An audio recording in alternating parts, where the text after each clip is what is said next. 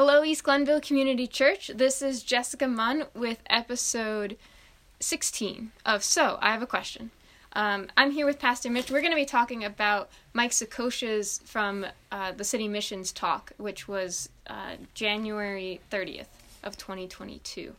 Uh, so, Mike Sakosha, when he began his sermon, he kind of opened up with Matthew uh, 16 verses 1 through 4. And Pastor Mitch, I was wondering, was there anything else you kind of wanted to add to how he expounded the passage? Well, um, yeah. So when Mike focused a lot on this first verse, and it says, The Pharisees and Sadducees came, and to test him, they asked him to show them a sign from heaven. And Jesus says, You need to learn to interpret the signs.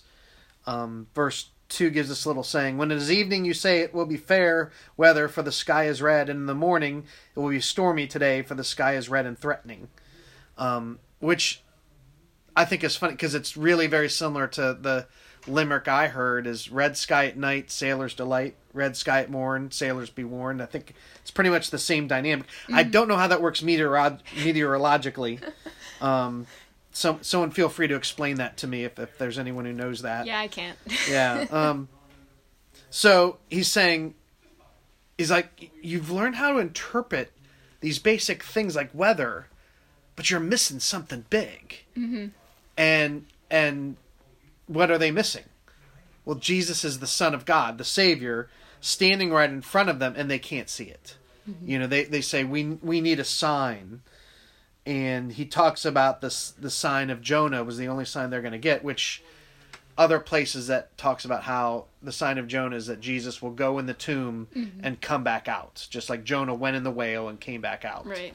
Um, so it's the resurrection will be the only sign they're given, and um, so so Jessica, I have a question. What would be? Can you do you know the differences between the Pharisees and Sadducees? What what what do you know? And then maybe I could fill in some of the the gaps. Yeah, so I know so the Sadducees were kind of I, I'm thinking losing the way exactly I want to phrase it, but they were like the people with old power. Like they kind of they they got their power from being in families that were in control of the area, I believe.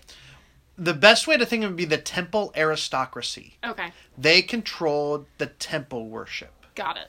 And you're right. They were kind of the powers that be. The aristocracy is another way of saying mm-hmm. old money. Um, they they were the ones who had the official positions, mm-hmm. but so their focus was on the whole temple system. They they they had the budget meetings and they had mm-hmm. all of that. So very, um, you know, rituals. They're they're you know they very much want to uphold the ritual sacrifices because that was the, the, their their money bags and yep. and stuff like that. So then, what about the Pharisees? Yeah, so the Pharisees were more of the, um, they were people who were just studiers and learners of the word. Um, and I know I don't know exactly where they fell, but I know that the people, um, like the normal common folk, like them a lot more than the Sadducees. Y- yes, they they were the Pharisees were kind of a renewal movement that said we got to get back to the word. Mm-hmm. We got to get back to God's law. And so they were less focused on the building stuff, on the sacrificial system, mm-hmm. more focused on study Torah, live out Torah. Um, and and so do you see parallels in today's Christian world? Yeah. Yeah, I mean there there are definitely some people who, you know, Bible thumpers. Yeah. Um, who like that's that's it like don't try to bother me don't yeah don't try to convince me otherwise and then there's uh, others I, I don't know if it's ne- necessarily always the building but i think for some congregations it can definitely be the building the building or even the mechanics of worship yep. the the the history the so yeah i mean i've truthfully i've been in different kinds of churches and and i've seen bits of both um i mean really the evangelicals would follow close to more the Pharisees. Mm-hmm. And I think, you know, the Pharisees were the bad guys so many times. I think that's a good warning for us of like not becoming like them. Yeah. Making sure we understand what was the error they made. Yeah. And not doing the same error. Um, but also, in some ways, if you think if you're an established religious congregation, then you could easily slip into the becoming like the Sadducees, that focuses on the buildings and the mechanics of worship Mm-hmm. and The all of that. What what it takes to get people coming, Yep. And and and by that you could still miss out on, and both of them missed out. Is is the point Mike was making? They both missed out on what Jesus was was who he was. Mm-hmm. Um, did you catch what phrase he used about you know what we are to be instead? What we are to be. In, instead of Oh, he said instead of uh, like just knowing about God, to be dazzled by God. be dazzled by yeah, that Yeah. stuck out to me. Um, and that sense of yeah, if if it really is true that Jesus, the Son of God, comes in our midst, and Jesus, through His Spirit, lives in us and is with us. It, it has to be more than just going through the mechanics of worship and Mhm. having this religious ceremonies. And it also has to be more than just learning lists of rules Mm-hmm. and learn even learning theology, like theological truths. Yep. It has to be moving into our personal life and um, Yeah, and I mean that's kind of all the stories and examples Mike shared was all like none of it was you know word like none of it was about people studying the word or about buildings. It was all about people living finding themselves in situations and like living out Christ yeah. um, where they were at with what God had given them from, based off their place in life and what lot they were given. and if you're dazzled by God, does that lead you to treat the people around you differently and to see them differently? Mm-hmm. One of the lines um, I heard Mike say is change how you see and then see how you change. Mm-hmm. What do you think that means? I think that I think a lot of times we go through life with a pair of colored blinders on. Okay. To use a different analogy to Yeah. his analogy. And um, you can't there's just some things, you know, if I'm wearing a pair of orange glasses, I can't see the color orange well. Um, Okay. And so until I remove that, then I can see the things I was missing. Mm. And I think that just walking up to God with that type of humility of being like, God, what am I missing? Like Mm. what show me what like where is my is my focus only in this one area? Am I completely ignoring something else? Or like just just, you know, break my vision type of thing. Then like God can work with that. He honors humility like that. Yeah. Um, and so I think that when when we let God work in us like that, it, it really does change us and we get different perspectives and we learn more mercy and grace and humility and then can extend that out to others. Yeah. I think certainly what you said, I, I think applied to people, we can sort of typecast people Mm-hmm. and sort of limit what we think they could do or expect certain things from them. And if we change, if we let God change how we see them, Mm-hmm. um, I have a, a thought, a thing that came to mind at a at my previous church. We we had the the sanctuary, and then underneath was kind of a basement room that had for years accumulated a lot of junk. All like they had um, all the choir robes and then drawers after drawers of choir songs that hadn't been sung in years. And other parts are just tables and chairs scattered and and it just wasn't a occasionally we'd do stuff down there. It had a little kitchenette, but and um, one of the the church members just had a whole different vision and she she asked for some financial money to use but she kind of wanted to do a lot and she just turned it into we it ended up becoming a coffee house Mm.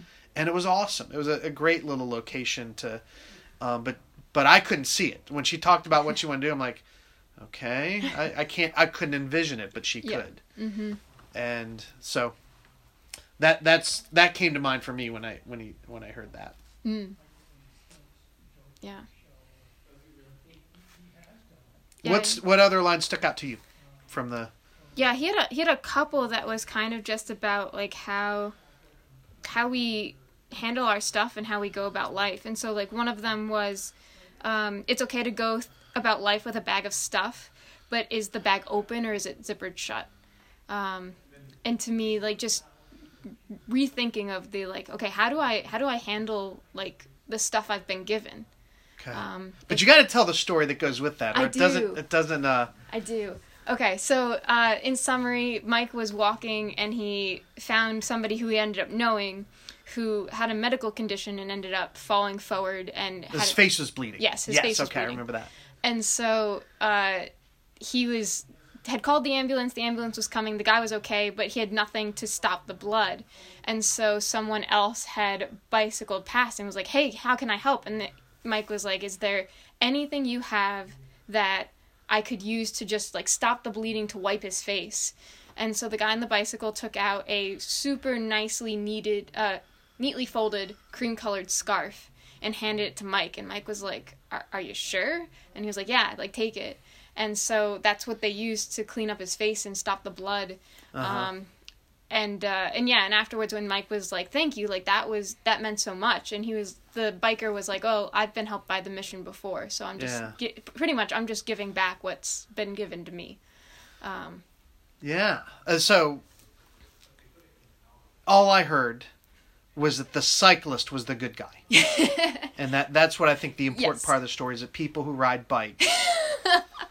um, yeah. No, that I, I think holding on loosely. What was it? Was it the line the the zippered bag? Like yes.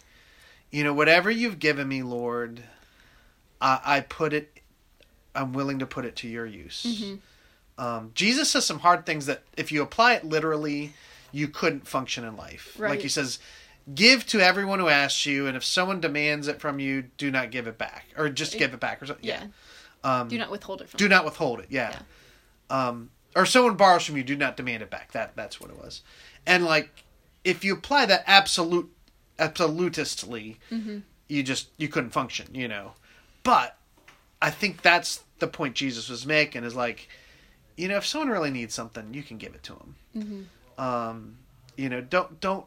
You know, if someone needs to borrow your car and your car functions, let them borrow your car. Mm-hmm. Um, and I I know the hesitation in that. You're like, well, what if what if something happens? Or Right. one of the things I can't stand is how, like, kind of modern liability laws sometimes compel you to be stingy. Yeah. And like, well, if you if you let them use it, then are you liable? And I just there's something that really strikes me wrong in that. I, I think. I guess the line that it reminds me of is Jesus said, "Freely you've received, freely give." Yeah. And I think that's probably another way of saying the exact same point. Yeah. Yeah, and Yeah. I, I remember, I don't even remember what topic it was we were talking about, but it was a while ago in our life group, small group, the young adult group. Um, we were talking about like giving, and you know, something that we all realized is like, sure, like, you know, we can, we, you know, the budget meeting or the annual business meeting happened, right? So we could talk about ties, we could talk about giving, um, but like, being raised and living in a middle class white America, like I've never had to, I've never given till it hurt. Mm-hmm. Um, and so like you don't know, like that cream scarf that the biker had, like I don't know if he had another one, um, or if it had some Yeah. sentimental value or something, but like he he gave it anyway, and so it's the like what what does that, yeah, it just makes you reconsider like what what does it actually look like to be generous Yeah. to give not just out of you what you have but out of what like not just out of your overflow but to give out of what you actually have to live on Yeah. How much do you think working amidst poverty helps you see that? i mean i think it i think it helps a lot more um well Because I'll, I'll just tell you, I, I it kind of cast me back as you were talking to. I, I would we our church was right in the midst of the soup kitchen area at my last church, and mhm, and so I got to know a lot of the people around the neighborhood, and s- some of them were really generous. Yeah. To a fault, like they would be in trouble because they gave to someone else mhm, what they needed last week, and and I, I mean, I think one guy especially, we, he loved going around and he had a whole group of people he'd visit and make sure they had stuff they need. So we would be giving to him to give to them, and yeah and he was just he just had such a joyous heart for Christ, like, and he didn't hold on to things, and you're right. We're and the middle class mindset is you save, Yep. you take care of yourself, and Yeah. you take care of your you know your your own, but you know you don't give beyond putting your own in danger. And mm-hmm. I, I I don't want to give up that value. I think there's something to it, but I I think Jesus at times may challenge us on that. Right. I think sometimes, you know, if our eyes are too colored. Okay. um, right. If if change we- how you see. Yes. And see how you change. Yeah. So if we see our money as a like, okay, how do I set myself up Uh huh. uh, to you know to make sure that I can retire well. We'll just put it that way. Um, or versus saying, okay, how can I set myself up so that I can be extremely generous? Um, and so that the second I hear of a need, the second the Lord puts it on my heart, like I have funds available that I can just give and not worry about getting back. Yeah. Um, you know, it's still saving, but it's very different. It's a very open backpack, loose-handed mindset. So I think Mike has that privilege Mm-hmm. of of working amidst people who, you know, those needs come up often enough, and probably the the joy of seeing those people um, lives changed. Yeah. In simple ways. So. Yeah, the um. The other line he threw out to me that stuck out was, "What is most personal is most universal." And uh, what do you agree with that? What does that? What do you think that means? Yeah, I mean, I feel like I'm just gonna rephrase what he ended up explaining, but like, like me saying that I grew up on Long Island and I did gymnastics in high school, eh, up until high school, and like th- that doesn't make me human. Right. But saying that I am a, a person who has emotions and struggles and, you know, has hit hard patches in life, like that, that is more of the human experience. yeah. So, And he talked about the insecurity of his middle school years. yeah, And um, oh my god, who didn't feel completely insecure in your middle school years? And how much do we often still p- feel completely insecure? yeah. And so when we talk about, in a sense, what's most personal to us, people are, are actually more likely to relate hmm than, um, yeah. Yeah. So that stuck out to me. hmm Yeah. And I think the other one, um, and this is kind of two that he kind of shoved together, and it's it's similar to the backpack one, but um, we're only okay with losing something. uh, Only if we're okay with losing something do we have the ability to enjoy it, and you can't enjoy a steak if we don't know that we'd be content with rice, with a bowl of rice. I think is what he said. I don't know if I could go there. but I get the point. I get the point. Yeah. really good Italian bread. I could go there. Ooh, I could go there. yeah. I mean, the other thing is the law of diminishing returns. Mm. The more you have something, the less you appreciate it, yeah. and that is very true. Is and we have so much, and we can get used to so much hmm that we're more worried about losing what we have than than enjoying what God has blessed us with. Yeah. And I think sometimes it's freeing to lose Uh huh. things. And so, and this might be a bit of a stretch, but my brain is going back to so there was um, in college when I was president of our intervarsity chapter, um, we had a you know we had a leadership team that had like six or seven people on it, and everybody had its role and. Um, you know, it was good and it's was the standard of what we always had, but we realized that it was like unhealthy at one point. Like just something about the dynamic was just off. Okay. And so what we did was we just went back to the bowl of rice. We stripped down, and so it became like my staff worker, me as president, and we had a vice president, and that was it. We just went back Simplified. To, yep, simplified it, started back over from scratch, and um, and in some ways, like it made it more difficult because we had to, you know, do things differently, but it was also freeing because it was the health came back and it was like okay so now like now we can see now we have a new set of vision a new pair of glasses. We're seeing things differently that we missed the first time. So now we can you know go back and rebuild and figure that out again. Uh-huh. So it's a yeah, yeah.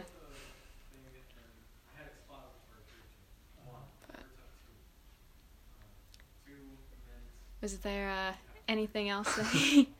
I'm trying to to think about. Um, did you have it anything? Um, you you had something you were gonna. Oh yeah, I can. So I guess a lot of, uh, and I guess actually, actually it ties back in. Um, so Tom Dreisbach at the business meeting, which happened to be last week. Yeah. Um, he closed the meeting talking about this idea of what if we as a church rethought about how we think of stewardship. Um, and how, and I think, you know, we've talked a lot just in this conversation about like money and, you know, uh, what does it look like to, to give and what does it look like to see things differently and to redo our structures and refocus ourselves. And so I think that, uh, I don't know. I thought of a lot of what some of the things that Mike hit on in his talk. Uh, just reminded me of like, yeah, like what what would it look like if we looked at stewardship differently? If we looked at the things we've been given and have right now differently. Mm-hmm. And I, I mean, just to do that a little bit, I, I, I think we have a treasure here at East Glenville and what we have. Like, we have a prime location property. Mm-hmm. Um, you know, a lot of churches have trouble.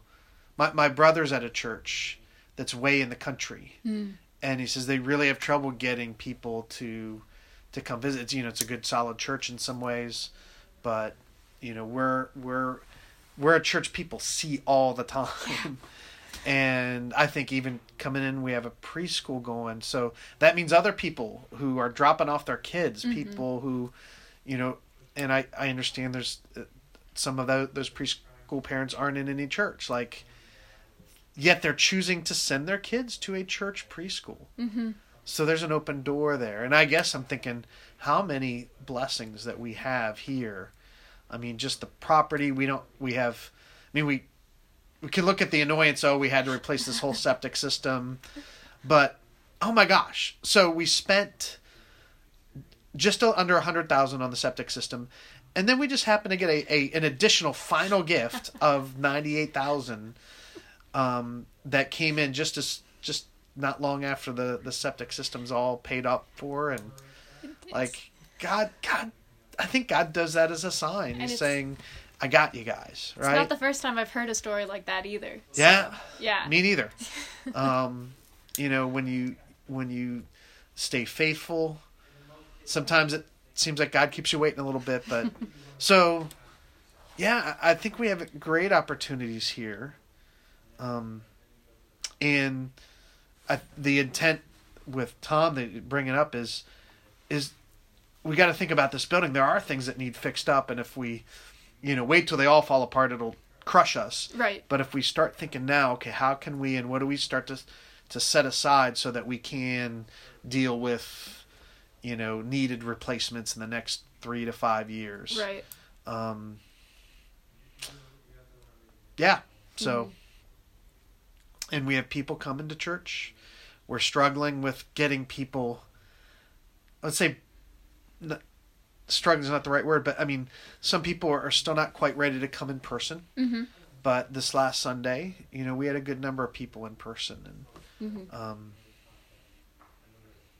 yeah, I don't know what else I want to say about that. No, yeah, and I think I think it's a conversation that it's good to keep having and get Yeah. started on, and um, and I'm actually looking forward to. So Thursday is uh, the prayer, the day of prayer Yes, that you set up, and so I'm excited to see what God might say to us there, and where if we go in um, asking to see differently, where He'll lead. Mm. I think there's something to a church that prays intentionally. And this church does a lot of praying. Like we pray at elder meetings, we pray at these meet, you know, and we've Mhm. had morning prayer times before. Um, but I think there's, I think God honors those who seek. In fact, He says it.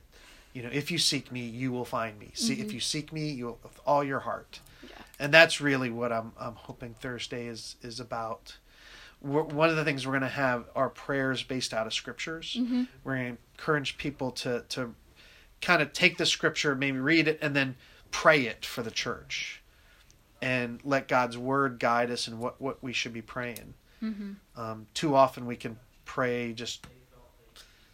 I don't know, kind of like the world. You know, what's the world? Oh, get it, give us bigger, make us bigger, give us more money. You know, that kind of thing. Build our but numbers. build Bring our more numbers. people. And God may do that, but Mhm.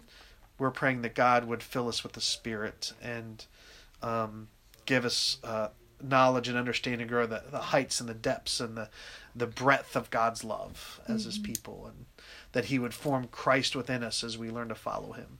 Those kind of prayers. Yeah. Yeah. Mm. It'll be good.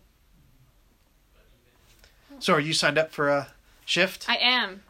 I, I took a shift and a and a half because I have to. I have my students that evening, so I have a very small window that I. okay, so you're running back just Yeah. cool. Well, that that's good. Um, and people may know we, we I just sent out an email. We have a few left open, but most of the shifts are covered. So Nice. yeah, I don't know if shifts is the right word. Sessions, Yeah. whatever.